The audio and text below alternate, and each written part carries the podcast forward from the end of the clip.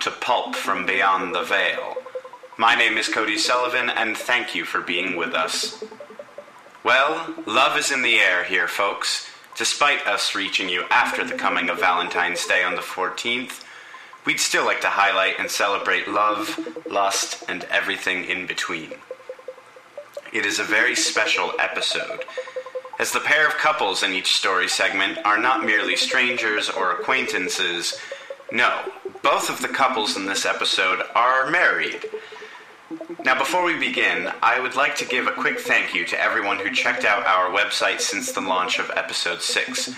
We hope to add more content there, such as blog entries about the show and guest descriptions in the coming weeks. Also, you can now listen to Pulp on YouTube, so if that's your preferred medium, please be sure to like, subscribe, and click the bell to be a part of our notification squad. With that out of the way, this is Pulp. Now let's begin.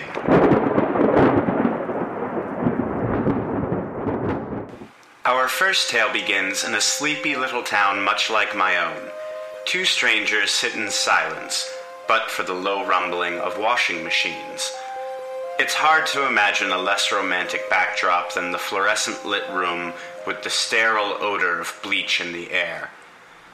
But what happens next is anything but ordinary, and these two who start as strangers, in time, a long time, become something more. Submitted for your approval, a moment caught in time between a man and woman with no common ground save a basket or two of dirty clothes. This story's called Through the Ringer. The trouble began for Ralph Gerson when he tramped through the door of his rundown local laundromat on Valentine's Day. The place was quiet for a change. In fact, the only other soul in the place was a woman reading a novel on the molded plastic seats by the window. It was just before six o'clock, and snow had been falling steadily for the past three hours. Under other circumstances, Gerson wouldn't have even thought of doing laundry at this time, on this day, and in this weather. His single friends had goaded him into joining them for a night at the bar, though, which he did so rarely that he simply couldn't flake out. The problem was, he didn't have anything to wear. The fact that he was only at the laundromat on Valentine's Day so he could go out later meant that he was not a total loser, or so he told himself. He put his clothes into the machine and sat down to read an old National Geographic which had been abandoned God knows how long ago. Ralph risked a second look at the woman reading the novel, but would rather have died than face the embarrassment of talking to a stranger in a laundromat. For Elise Chambers, who sat in the row of chairs directly across, the trouble began with work. After spending her morning writing her dissertation and her afternoon in a lecture, she realized that her work clothes were all dirty, following an incident the night before involving a drunk patron and vomit. She had no choice but to rush to the laundromat before her shift started at 8. Things would be better soon, though. By the end of the month, her dissertation would be finished. Eli would be returning from abroad as well, and she looked forward to the prospect of normal couple things again, with all the time in the world to do them. She could finally tell him their news, too, now that it could be in person. She should have been working on her paper, and she knew it. Instead, she had picked up a romance novel that had been left on a spider infested window. She looked at the man who sat across the way and, being accustomed to conversations with strangers, broke the silence. It's really coming down out there. Ralph looked around to make sure there was nobody else. Um, yeah. It barely started before it got dark, and now. It won't deter the bar crowd, though. No, I suppose not. Ralph stopped dead, and Elise's jaw turned slow circles as though chewing on her thoughts. They had looked outside at the same time. The window was dirty and covered in cobwebs, and there was a hole from where somebody had shot it with a pellet gun. Beyond that, though, The world had stopped. Really stopped. Snow hung in the air and clung to the roadway as a plow truck halted in mid turn. A woman stood in the driveway opposite them, snow flying from her shovel, but never going anywhere. In the laundromat, only the noise of the machines could be heard. A sharp bang snapped the two of them back to reality. Do you see that? The outside world was as still as a painting. After introductions, the two strangers had left off with the small talk for a while. Neither tried the door. There was still laundry to be done. When an hour and a half had passed, Elise and Ralph were both visibly anxious. Both had somewhere to be that night, but their clothes weren't even to the spin cycle yet. Elise tried the door of the machine. Nothing. It's locked. I'm gonna be late for work. You and a lot of other people. Ralph muttered, indicating the road outside. When three hours had elapsed, Elise tried the door to the outside. She couldn't imagine why she hadn't tried sooner. It was no use, though. The door stayed shut. It was as though a fierce wind were blowing it, though no movement could be seen outside. The light hadn't changed, and the snow stood still in the air. Things moved inside, but the clothes didn't change cycles. It was six hours before the two strangers really began to talk. So, where are you supposed to be tonight? The rail yard. You? Huh. No shit, really? Me too. Valentine's date? I wish. Work in the bar. Go figure. We'd have met tonight regardless. It's like fate, right? After a day, Elise began to hint at her thesis. Ralph didn't pick up for some time that she wanted him to ask her about it. The topic bored him, and asking probing questions felt dangerous. After another day or so, though, Ralph noticed that he was growing accustomed to the closeness. He might have even liked it. After about a week, Ralph suggested smashing the window. Anything, he argued, would be better than being trapped forever in a laundromat, living on vending machine snacks and sleeping on the floor. Elise wasn't sure. After all, what if they froze like everything else did? She couldn't bear the thought of that. Perhaps a few weeks in, Elise and Ralph had sex for the first time. It wasn't romantic or mind blowing, but simply necessary in order to clear the air. Listen, there's something you should know.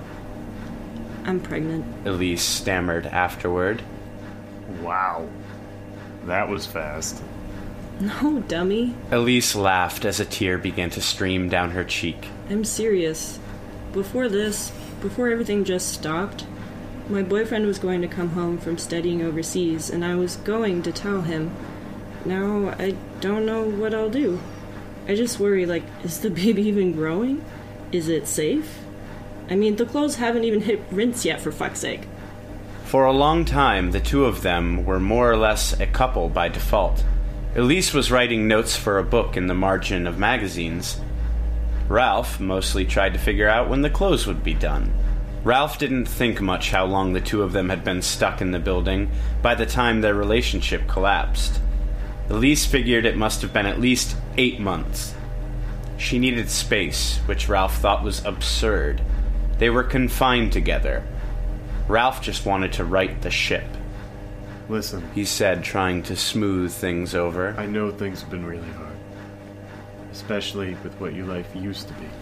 You know, that's the problem. You've given up. What my life used to be, try what my life is.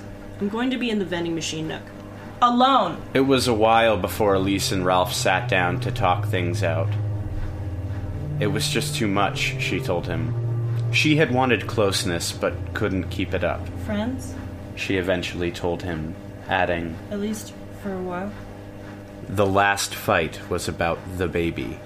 You don't even ask anymore. It's like you don't even care. Of course I care. Ralph moaned with frustration. I just don't see the point in asking. I mean, how long has it been? Months? Years? How the fuck should I know? How could either of us know anything? It's always the same here with you and these awful books and the sound of goddamned washers. Calm down. Listen, I'm sorry. Don't tell me to calm down! All day long it's just you and laundry and that. that fucking snowstorm! Elise grabbed a rolling cart and heaved it at the still life of a snow covered evening which had served for so long as the only art on their living room wall. The metal cart collided with the pinprick pellet hole, and a new spiderweb appeared on the window. It expanded rapidly for a spiderweb, but downright languorously for shattering glass. As it did, snow from the neighbor's shovel flew toward the bank by the driveway. Like a searchlight, the yellow beacon atop the plow in the snowy street began to creep across the space. Its light fell on Elise's face first, slowly inching over Ralph's. She looked so tired and worried to him. It was a miracle she was even on her feet. Elise looked at Ralph's bewildered brow and slack jaw, saw just how stupid and lost he was, how stupid and lost he had been since the day they met, a month or a year or a decade ago. She just stared like that, unsure how long it lasted. The cart had traveled halfway through the window and was speeding up noticeably. There were more movements in that glance than there had been in ages. Then the machines let out a horrific buzzing alarm. The cart crashed into the parking lot outside in a cacophony of broken glass. The wash was done. Ralph and Elise both made their way to their respective washers, loading dryers lightly to save time. A half an hour later, they bumped into each other getting to the door. Sorry. He mumbled. So, hey, see you at the bar? Yeah, She sighed. see you at the bar.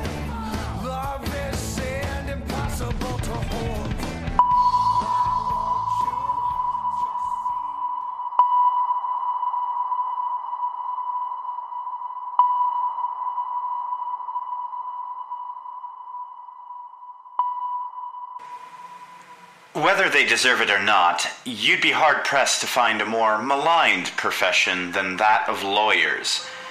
It's easy to see why. High profile cases, like that of O.J. Simpson and Casey Anthony, have a way of inciting wrath in those of us watching at home, as well as feelings of disenchantment with our justice system. If you can afford a good enough attorney, you may just be able to get away with murder. Circumstances like that are how the protagonist of our next story ended up in the most bizarre case of his successful career. Indeed, it seems he would do well to listen to the angel on his shoulder as he attempts to sway the jury, for this is one case he won't walk away from the same. Humbly submitted for your approval is this original pulp classic. This story is called Let the Record Show. man is fucking doomed. If you need a dancer, she makes moves for you. All right, all right, let's call the court to order. Mr. Howard, has the defense prepared their closing statement? We have, Your Honor. Then by all means, please get to it. Ladies and gentlemen of the jury, let the record show that the Honorable Judge would like us to continue. Perhaps because he too would like to catch the Celtics game tonight. Oh, I assure you, Counselor, the Celtics are not a conflict of interest. Please continue. Very well then, I'll begin. My defendant, young Mr. Ross here, has been shown by the prosecution one transgression and one transgression only. Unpaid speeding tickets. I, I mean, wow, a 19 year old kid with a few speeding tickets? Color us all surprised, right? The fact is, my defense has proved that because of the missing eyeglasses of Jessica Harris and Fred Herschel only seeing the aftermath of the incident, that both the prosecution's witnesses are unable to say, beyond a shadow of a doubt, that they witnessed my client speeding. However, what is not debatable is the observable lack of any crosswalk in the victim's vicinity. And while this is undeniably a tragedy, How, in good conscience, could you possibly deliberate a guilty verdict of vehicular manslaughter, destroying the future of a decent young man, all without knowing the certainty that he was doing anything wrong besides heading to meet some friends on a dark, rainy night? Ladies and gentlemen of the jury, if this is the only crime my client is guilty of, are you willing to hang his future using nothing but a rope made from speeding tickets? Hell, who among us is guilty of that sin, hmm? Mr. Ross is a good man, and God willing, he'll have the opportunity to show that. Thank you. Order in the courtroom, please. Order. All right. This court will adjourn, allowing the ladies and gentlemen of the jury to deliberate their verdict.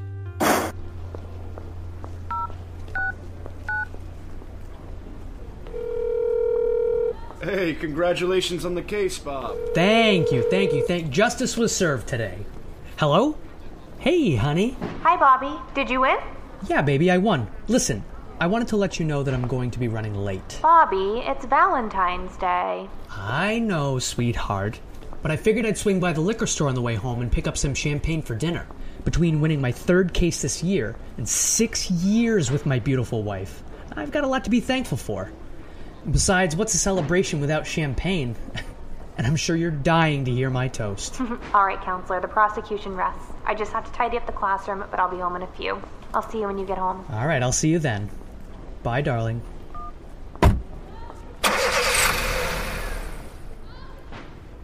The man you just witnessed walking down the courthouse steps is Mr. Robert Howard, a more than capable attorney for those who can afford his services. A quick detour on the way home is the catalyst to set into motion the cosmic events of this story. Because, as capable a lawyer he is, a responsible driver he is not. Taking his eyes off the road for only a moment while the light was green causes him not to notice the yellow and subsequent red light warning.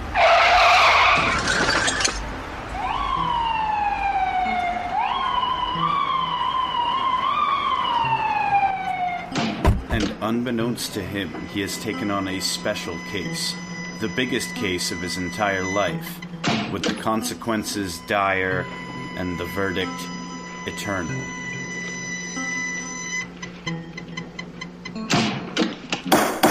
Mr. Howard? Mr. Howard? Good. I think he's finally ready. When Bob opened his eyes, he found he was in a courtroom unlike any other. While the room itself seemed to be as dull as every other courtroom he'd practiced in, the people in the room, if you could call them that, were anything but normal. Mr. Howard, how are you feeling? Wait, where am I? I was just driving. I remember the crash. What? What happened? You're dead, Bob. What? No, no, no. Really? Really, really.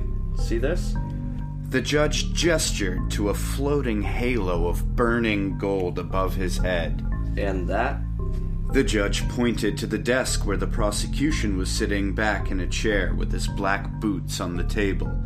He was a sharply dressed man, but with long horns that curled back like a ram's. And them? Finally, the judge gestured to the jury, a mix of six men and women in robes of white adorned with gilded halos atop their heads, and six men and women in fine suits and dresses of black and red, all with long horns protruding from their heads. Yeah, you didn't make it. So. Is this heaven? No, not quite. But if you're fortunate enough to win this case, then I'll send you straight up. Otherwise, you go, you know, downstairs. I'll be your judge today, the Honorable St. Peter. Counselor for the prosecution today will be His Unholiness Asmodeus, and your arbiter for this case will be the inimitable Saint Valentine. Bob hadn't noticed the angel sitting to his left. He looked like an older man with a white beard, long white robe, and a halo like the others. He had kind eyes, but his hands were trembling nervously on the desk. It's good to meet you. I'm hoping for a good outcome, being it's my patron day and all. Lord knows I could use a win. It's good to meet you too, I guess. Hey, what's your record anyhow? Against Asmodeus?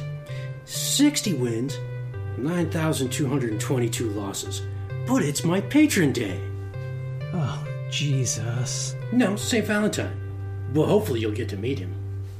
Your Honor, if what you say is true, then I wish to represent myself in this matter. Hey! I don't trust in the counsel that has been offered to me, and given my experience practicing law, I feel it is in my best interest to handle this case myself. I wouldn't recommend that. Well, despite your more than adequate knowledge of law on Earth, I would advise you to keep the counsel that has been provided for you. However, I will allow you the privilege of leading your defense how you see fit, granted that you keep Counselor Valentine on your team. The prosecutor folded his hands behind his head and let out a gleeful hiss between his teeth.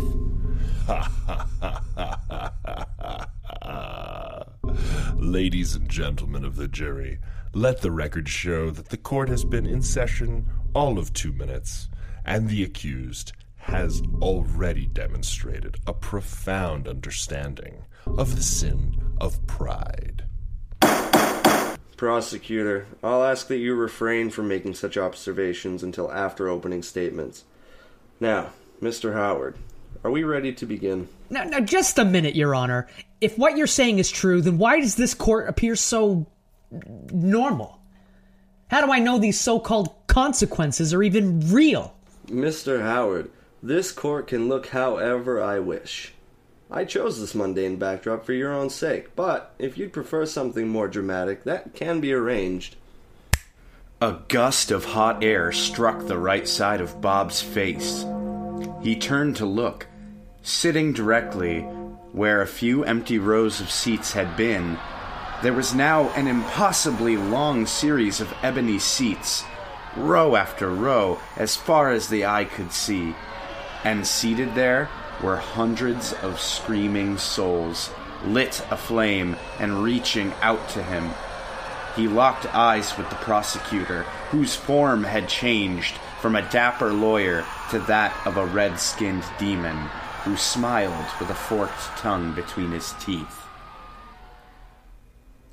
A cool breeze blew over his left shoulder, and he turned to look. St. Valentine's familiar shape was replaced by a towering figure with six feathered wings. His features appeared sharp and bird like, but his kind eyes remained. Behind his seat on the defense was row after row of opalescent ivory, with smiling faces sitting contently, whispering and watching him. A few rows back, he spotted his deceased grandfather waving. Nope. Nope. Sorry, Your Honor. Boring and mundane will be fine, thank you. Oh, uh, yeah, you sure? Okay. All right, great.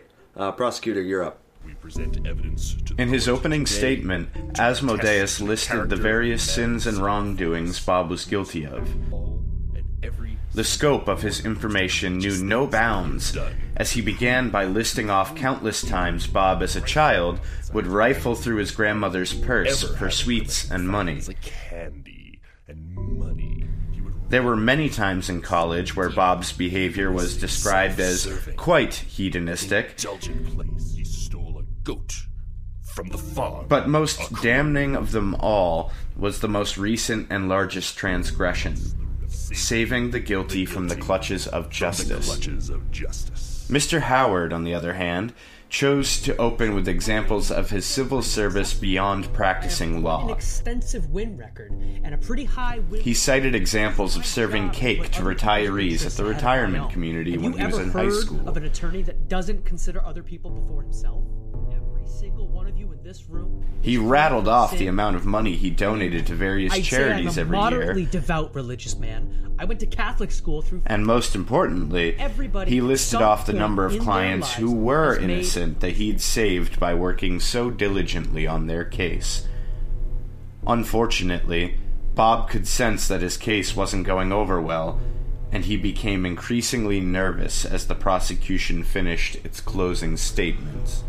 I can count no less than eight trials in the past four years where the defendant knowingly represented clients he knew had committed crimes beyond forgiveness.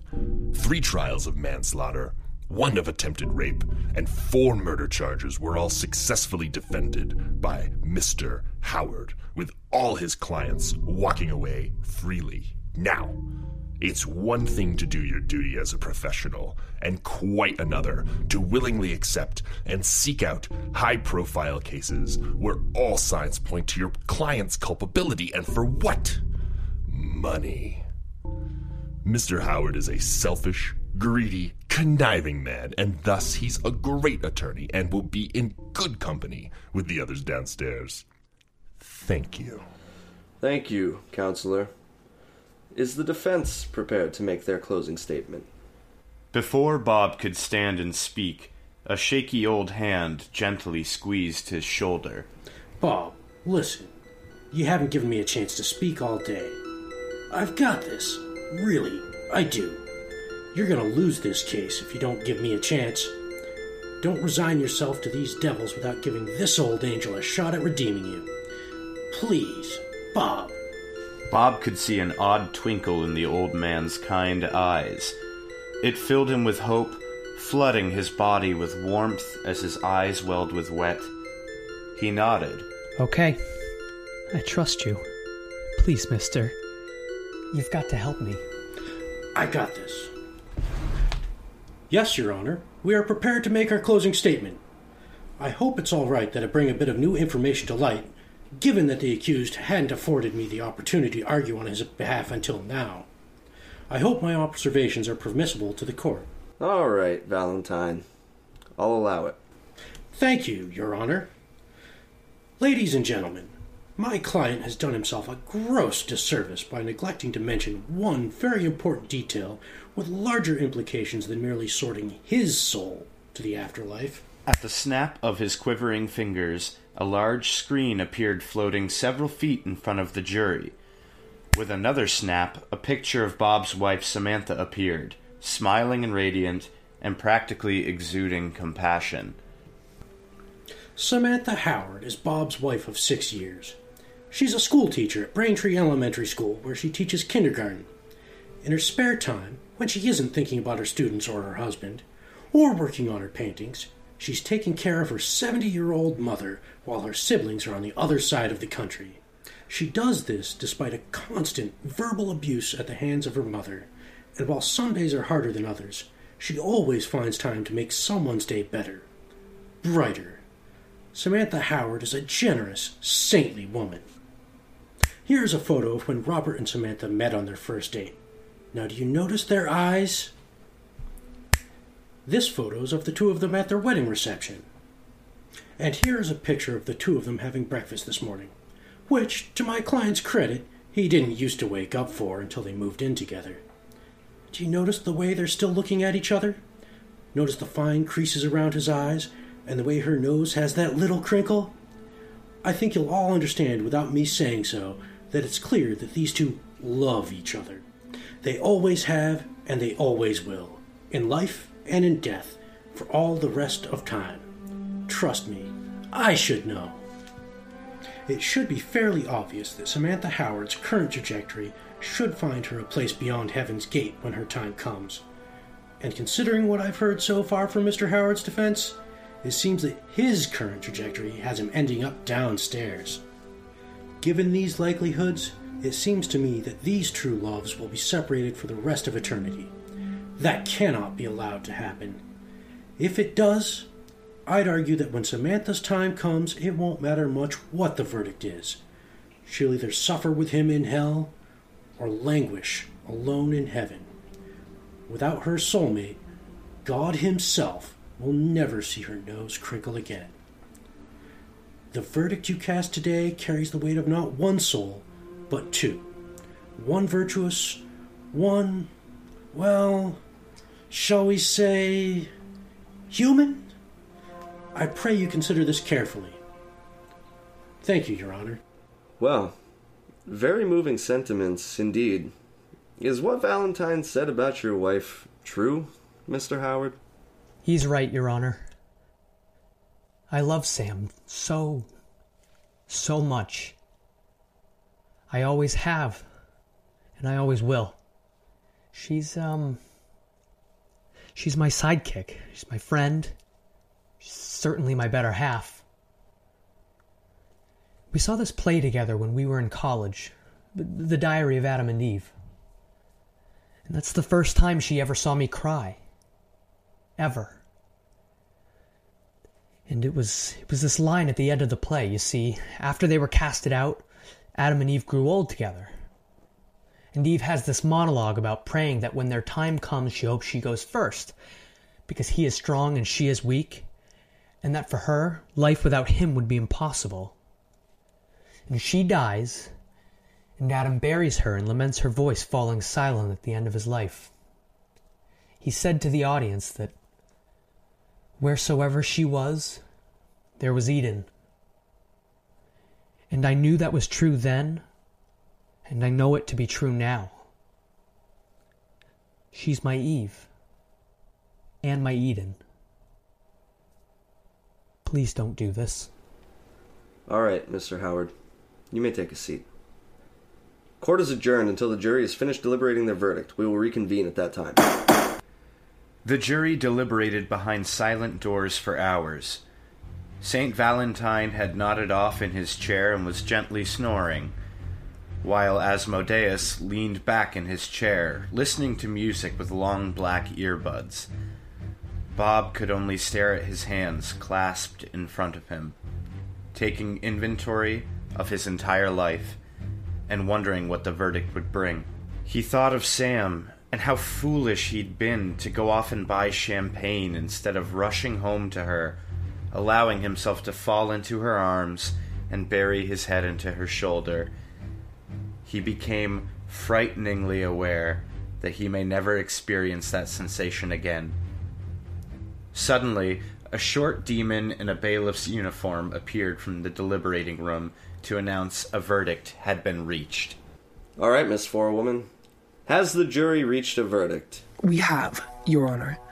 We, the jury, seraph and sinners in kind, for the charge of a living lifetime unfit for heavenly rapture, find the defendant, Robert Howard, to be guilty on all counts and unfit to enter heaven's gate.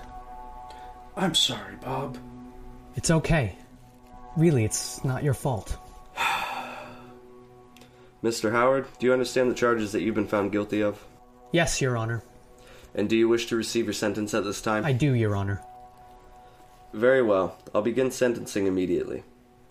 In light of the evidence put forth in the closing statements by your arbiter, St. Valentine, there is only one sentence I can give you. I sentence you to probation on earth for the rest of your natural life. Your Honor, I object. Counselor Asmodeus, you've already rendered your closing statements, and besides, I'm the judge in this courtroom, and not you. Lord knows if you were sitting in my chair, the kingdom of heaven would be a ghost town. Take a seat. But he has lived a life of wickedness. You know the rules. And that life has ended. Now sit down before I have my bailiff remove you from this courtroom. All right, Bob Howard. You only get one more shot at this. This is a clean slate for you. Turn up here again with another rap sheet like this, and my hands are going to be tied. Do you understand me, young man? Yes, I understand. Thank you. Thank you, Your Honor. Don't thank me. Thank your wife, and thank your guardian angel for arguing on your behalf. Now, wake up.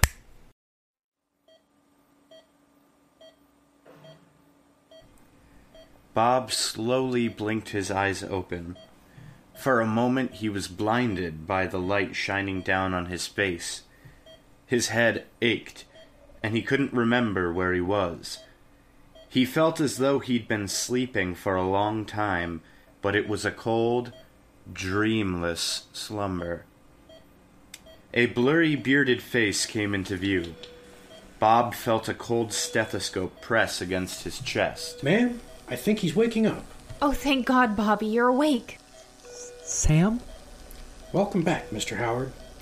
We lost you back there for a bit, but you're gonna be all right now. Just take things slowly, okay? You're lucky to be alive. Bob watched as the old doctor pulled away the stethoscope with quivering hands. He had the kindest eyes Bob had ever seen, and they seemed to almost twinkle in the light. I'll leave you two alone. Remember, slowly, okay? I'll be back to check on you later. I'm so happy you came back to me, Bobby. Do you remember anything about what happened? No, darling.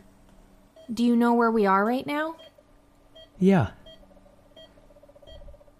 Eden.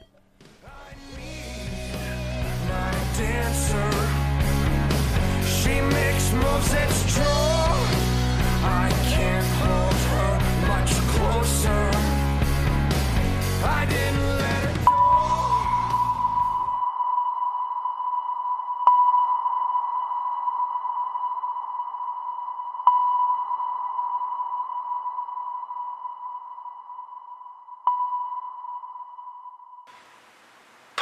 from Beyond the Veil will be right back after this special Valentine's promotion from our generous sponsor. Greetings, Pulp listeners. Do I have a product in store for you?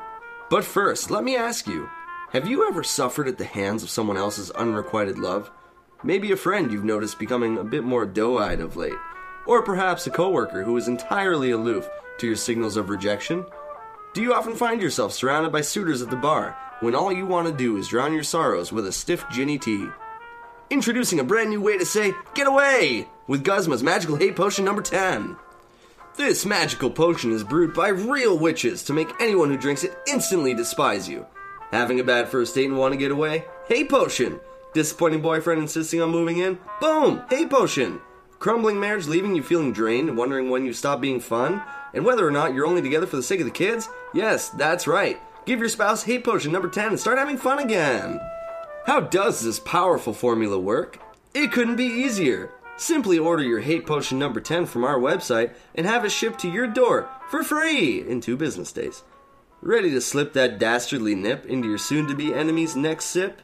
Simply unscrew the cap, spit into the bottle, and pour immediately into their drink. The nearly flavorless liquid blends quietly into almost any beverage coffee, beer, milk, or even your last can of cola that you told them not to drink because you bought them for you.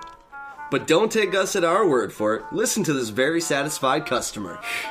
Yeah, things just weren't working out with Janet. She's pretty intimidating, and I didn't want to make her upset, so I ordered a bottle of Guzma's Magic Hate Potion number 10 and slipped it into her morning smoothie. You know, at, at first it was like, I didn't know if it worked. She just got up and left for work early. It wasn't until I was headed to work later that I realized she'd slashed my tires and cut my brakes, put holes in my oil tank. Thankfully, everyone involved in the accident was okay, except me. The doctor said they couldn't save my legs, or knees, or most of my torso. You're probably wondering just how much this amazing product is.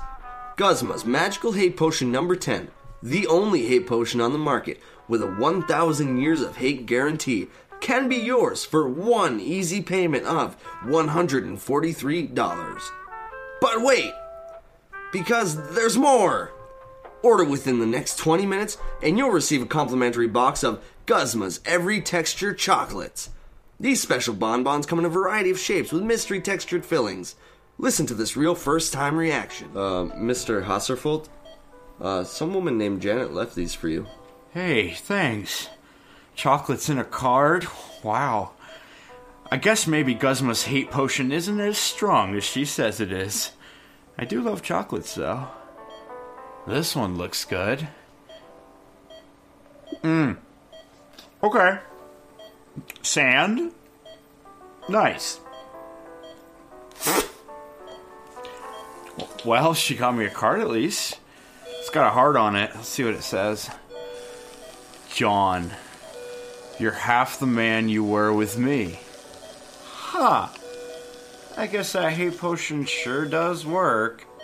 So what are you waiting for? Head on over to www.guzmasgrimoires.com to order your very own magical hate potion number 10 today. That's www.guzmasgrimoires.com. And remember, order in the next 20 minutes and you'll receive a free box of Guzma's every textured chocolates.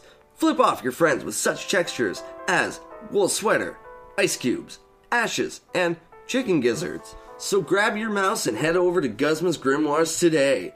Remember, Magical Hay Potion number 10, never see their face again.